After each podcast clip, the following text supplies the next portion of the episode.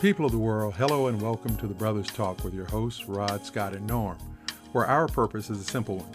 Tune into our weekly podcast each Friday, wherever you listen to your favorite programs or on this website, to hear us, three black, unfiltered African American men with no strings attached, giving voice as the most feared, most misunderstood, and most rarely heard from segment of the population on topics of interest to us for education, enlightenment, and entertainment. To reach us with your comments, questions, and suggestions, we're at The Brothers Talk on Twitter, The Brothers Talk on Instagram, the Facebook group of the same name, and if you care to share in more detail, hit us up at the email address thebrotherstalk at gmail.com. Also, stay tuned for details about our upcoming news and perspective show on Millennium TV's M24 streaming news station. And here we are again, the Brothers Talk. We want to remind you that we still have a few spots left for our call in show that we're going to do as a recorded podcast on next Saturday, April the 18th. So if you are interested in being one of those who gets a chance to participate with us, do hit us up at our feed on at the Brothers Talk and Twitter, Brothers Talk on Instagram, the Facebook group of the same name, or hit us at the Brothers Talk, gmail.com. So we want to jump right into the topics that we have this week, and we want to start with a continuation of the most prevalent issue out there currently, which is the coronavirus pandemic. And a lot of information, or a lot of attention rather, has been paid recently to the fact that it has disproportionately been affecting the Black community, that in areas where we are a third of the population at most, we're still seeing 70% of the deaths. And so this is a trending issue that's going on across the country. And we want to talk about some of the things that are impacting that and what can we do to try to help to identify some solutions because for all the talk that we're hearing we're not hearing much in the way of solutions but before we jump into that i want to once again bring in our co-hosts scott and norm so take it away hey family we want to thank you again for supporting us. want you to remember to buy black and support black businesses and be cautious and safe out there with this coronavirus still in effect. Well, I just wanted to say, you know, it's important for us to talk to the young people about this and let them know how serious this thing is and to be sure that they're aware that they can transfer this to older people and the people in their family, loved ones, without knowing it. And they don't seem to be taking this seriously. And I just wanted to put that out there, Rod. And that's kind of where we want to start because I want to just raise the question what is it with us? Because, especially with our understanding of how uh, insidious this disease has been in terms of attacking our community, we still get almost daily reports of police having to go into our communities and break up large gatherings. So it's not bad enough that we are being disproportionately impacted in the hospitals and in the emergency care facilities, but we're not even doing what we can to practice social distancing and stay at home in a lot of these instances. There's a lot that happens that we're going to talk about in terms of people who are considered essential business people who have to go out and be in the line of fire. But what is it that's got our people doing the kind of things that are just making this disease spread like wildfire in our communities for something as crazy as a birthday party for a one year old. Yeah, Rod, you're exactly right.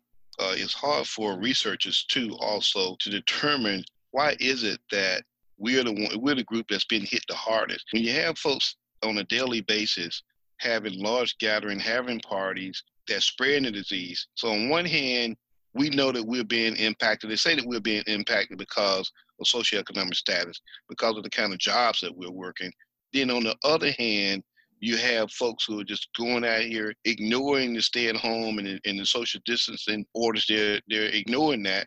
So we don't really know. It's hard to determine what's really going on in our communities because people are ignoring the fact that you have some some groups who are actually some folks who are actually staying home and practicing social social distancing, but then you have other folks who seem to think that they're bulletproof or they're Teflon, that they can't get, be impacted by this virus. And unfortunately, they're the ones spreading it, and they're the ones who are going to get those people sick. And another problem is the workers. The people who really have to work during this time are the frontline people are basically minorities working those kind of, I don't want to say menial jobs, but th- those frontline jobs. And they're getting sick. They're bringing it home. they're bringing it back to the community. That's part of the problem. And then we have the re- the already existing conditions that our people suffer from: the asthma, the heart disease, diabetes. All of these things factor in to that death number. And see, I believe that the healthcare workers, I believe they are sensitive enough and thoughtful enough to realize that they don't want to bring it home.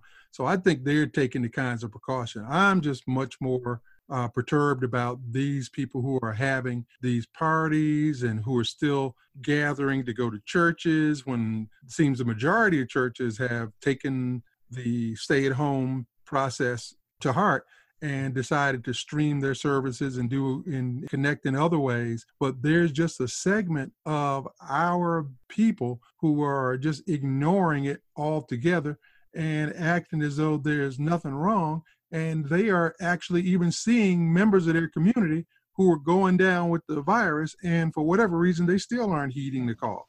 Rod, you and Norm both brought up uh, good points.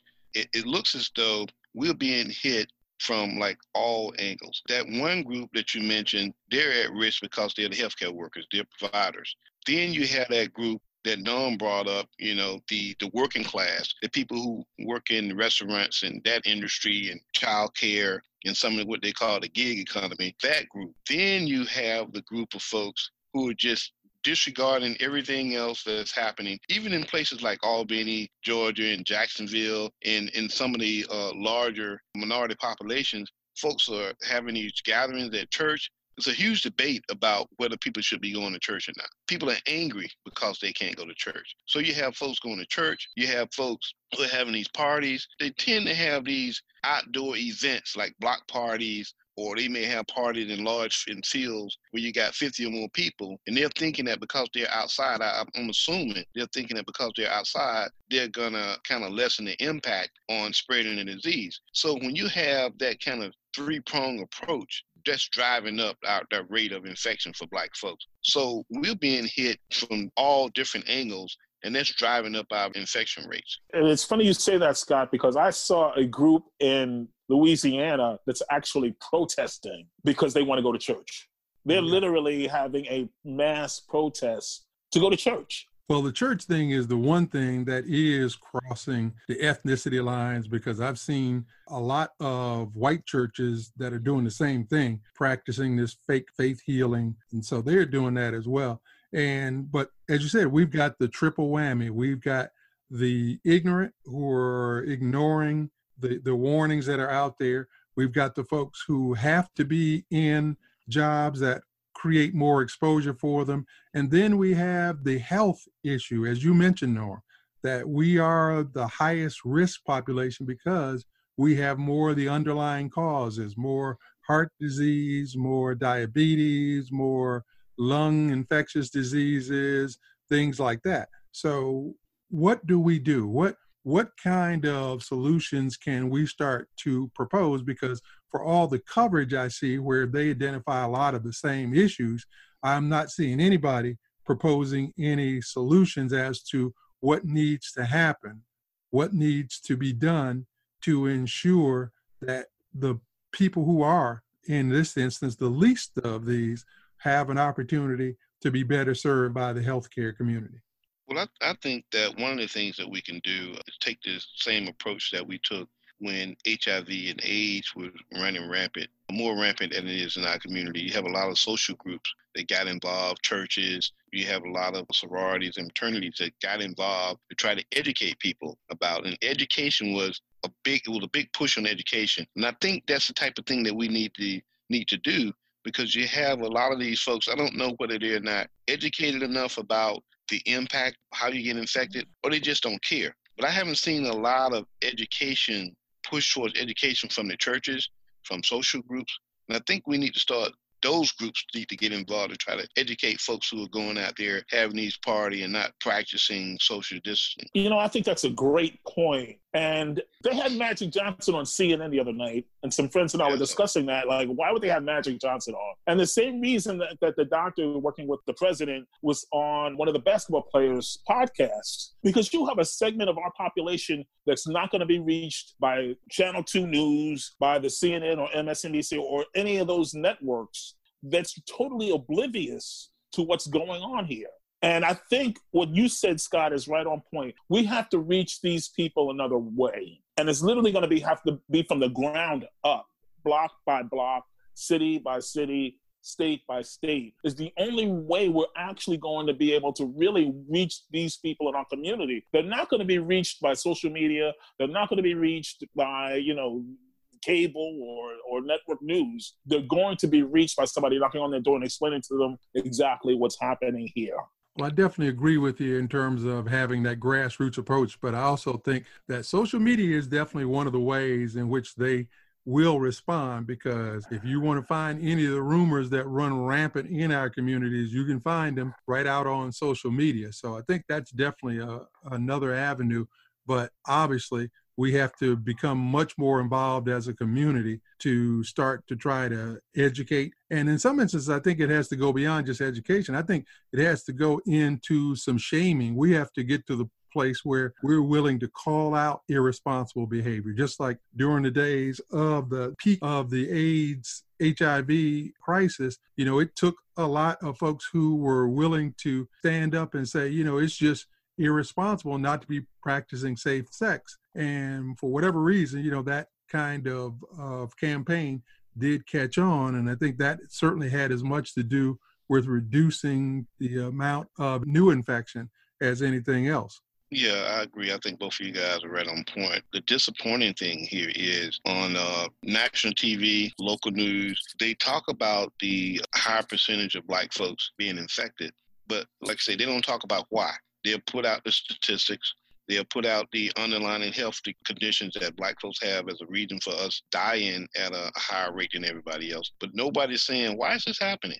you know, it, it, appears that, well, it's just happening because they're black. And, and that's just not it. It's happening because of lack of education. I think, and lack of the fact that folks they don't care. And like Rod, you're right. We there's going to have to be some shaming. There's going to have to be somebody who take the mantle, whether it's uh, Magic Johnson or or Barack Obama or somebody else with some stature in the community on a national level. People are going to have to start talking about that on a national level, and then on a grassroots level, like you said, Norm, people are going to have to start doing things in their communities to educate folks and tell them, hey, look, you're risk. Not only are you risking your life, but you're risking lives of other folks when you're out here because you feel like you have to party. Well, Rod, I have a question for you. Do you think you can actually shame these people? Well, I think there's peer pressure still exists. I don't think you can shame all of them, but I think it has to come from some of those folks who are in these neighborhoods who are actually recognizing what's going on and for whatever reason, you know, they're just staying quiet, and I don't know why.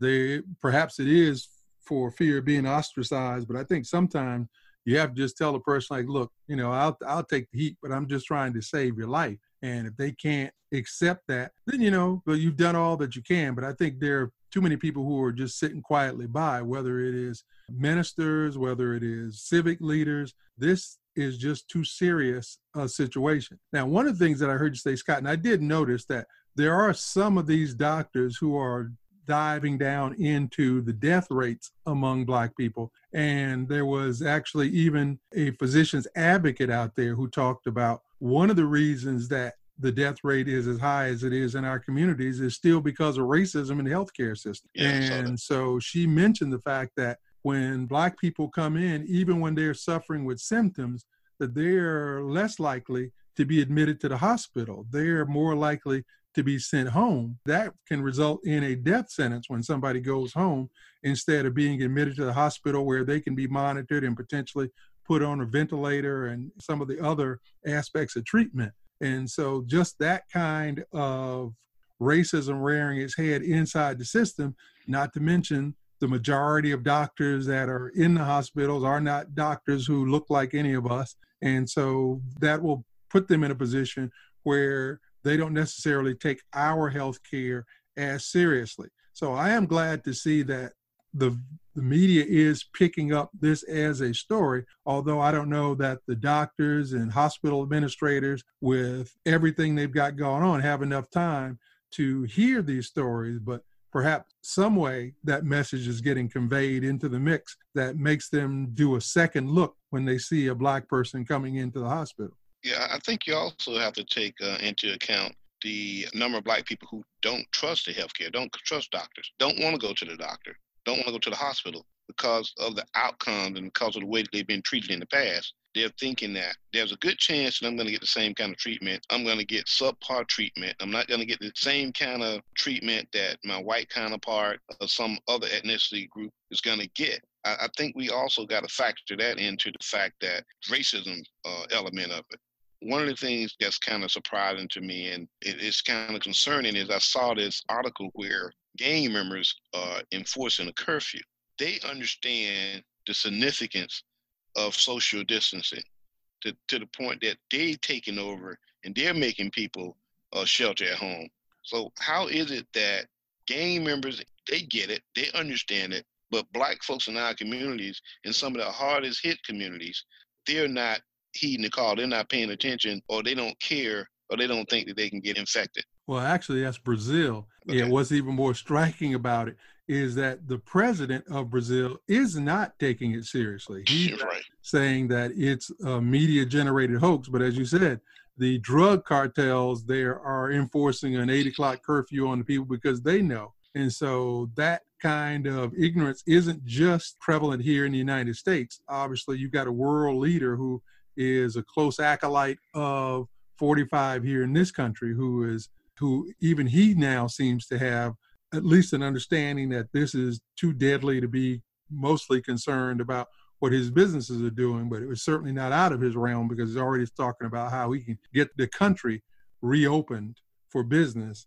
in a shorter time than any of the experts recommend. Well, yeah, he wants to open everything up by May 1st, which would put us right back at square one. And again, that's not going to happen.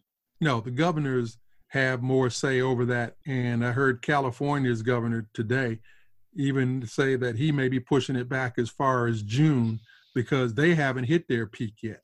I mean, some of the other states may have an opportunity to kind of go through a rolling reopening. And I think that's probably what it's going to be. I don't think there's any magic switch that all of a sudden one day everybody's going to declare it's over. I think it's going to be a, a gradual rollout because I was having a conversation with my neighbor and he was asking me about my people down in South Carolina and, and how were they dealing with it. And I said, well, from what I've seen, they don't have as high a number of cases, but my suspicion remains the same is that these states that are not showing the higher rates is simply because they're not doing the testing. Right. Exactly. And if you're not doing the testing, then you don't know how high your rates are.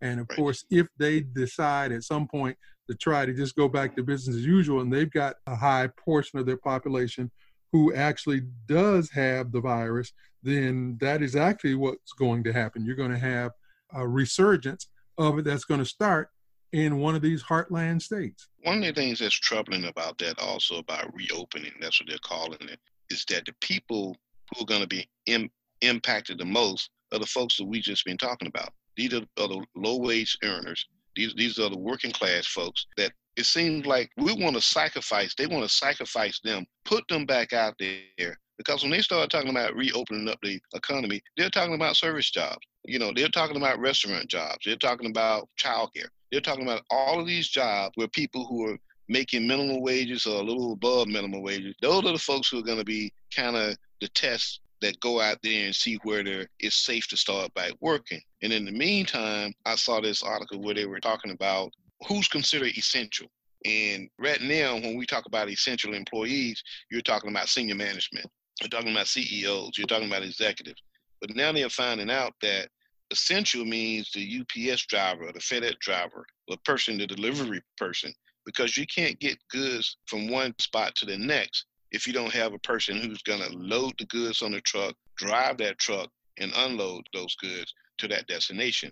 So we're going to have to take re-examine what's considered essential, and are these people going to be compensated for being considered essential? I saw where in some of these uh, industries they are giving people. They're saying, well, you know, we're we're giving them more money, but I, I don't know how much more. But they're supposed to be giving them some incentives to continue to work on these jobs part of that is they're going to have to do it because there are people who are deciding that those jobs aren't worth risking their lives over for the money that they've been paid. You know, these are a lot of minimum wage jobs that people have been willing to put up with. But now that there's this added danger, I mean, I certainly think some of the people will go back to them, but it seems that I'm seeing a number of ads that are out there now that are significantly above the minimum wage for what used to be considered uh, manual labor jobs. I'm seeing numbers like 17, 18, 19 dollars an hour, and I think that has to be a result of them recognizing that if they don't make some concessions to put a significant premium on some of these jobs, they're going to go wanting because people are just not going to be willing to put their lives on the line. And I just wanted to make one point. I wanted to go back to something Rod said earlier about the hospitals sending black patients home who may have actually shown signs of this virus because of the racism in the medical industry. And it's funny because I think the, the total death numbers are, are actually on the low end because there are people dying of this disease at home. Right. That they're that they're not counted. Exactly. Yeah, they've been saying for some time now that the death rates that they've been reporting are way underreported just because of the fact that so many other deaths have been not attributed to coronavirus symptoms, but that will be for the actuarial folks and for the the statisticians to pick up going forward and we will continue to be on the lookout for it well, that's another edition of the Brothers Talk. And once again, we want to thank each and every one of you for spending some time with us. We look forward to sharing with you again next week. And we want to remind you that next week we're going to be focusing on what does the new normal look like. We are certainly aware of the fact that we will not be returning to business as usual in any by any stretch of the imagination. So what will that look like? And so we do have a couple of slots still available for those of you who want to be a part of our call in. So that call in will be next Saturday, April the 18th. So hit us up at the Brothers Talk on Twitter, our Facebook group of the same name, the Brothers Talk on Instagram, or the Brothers Talk at gmail.com to let us know you want to be a part of that conversation, and we'll provide you with the details. So, again, we want to thank you for taking the time to be with us. And in parting, as always, we say, let's do better today because that's really all we have. So, stay safe and stay well.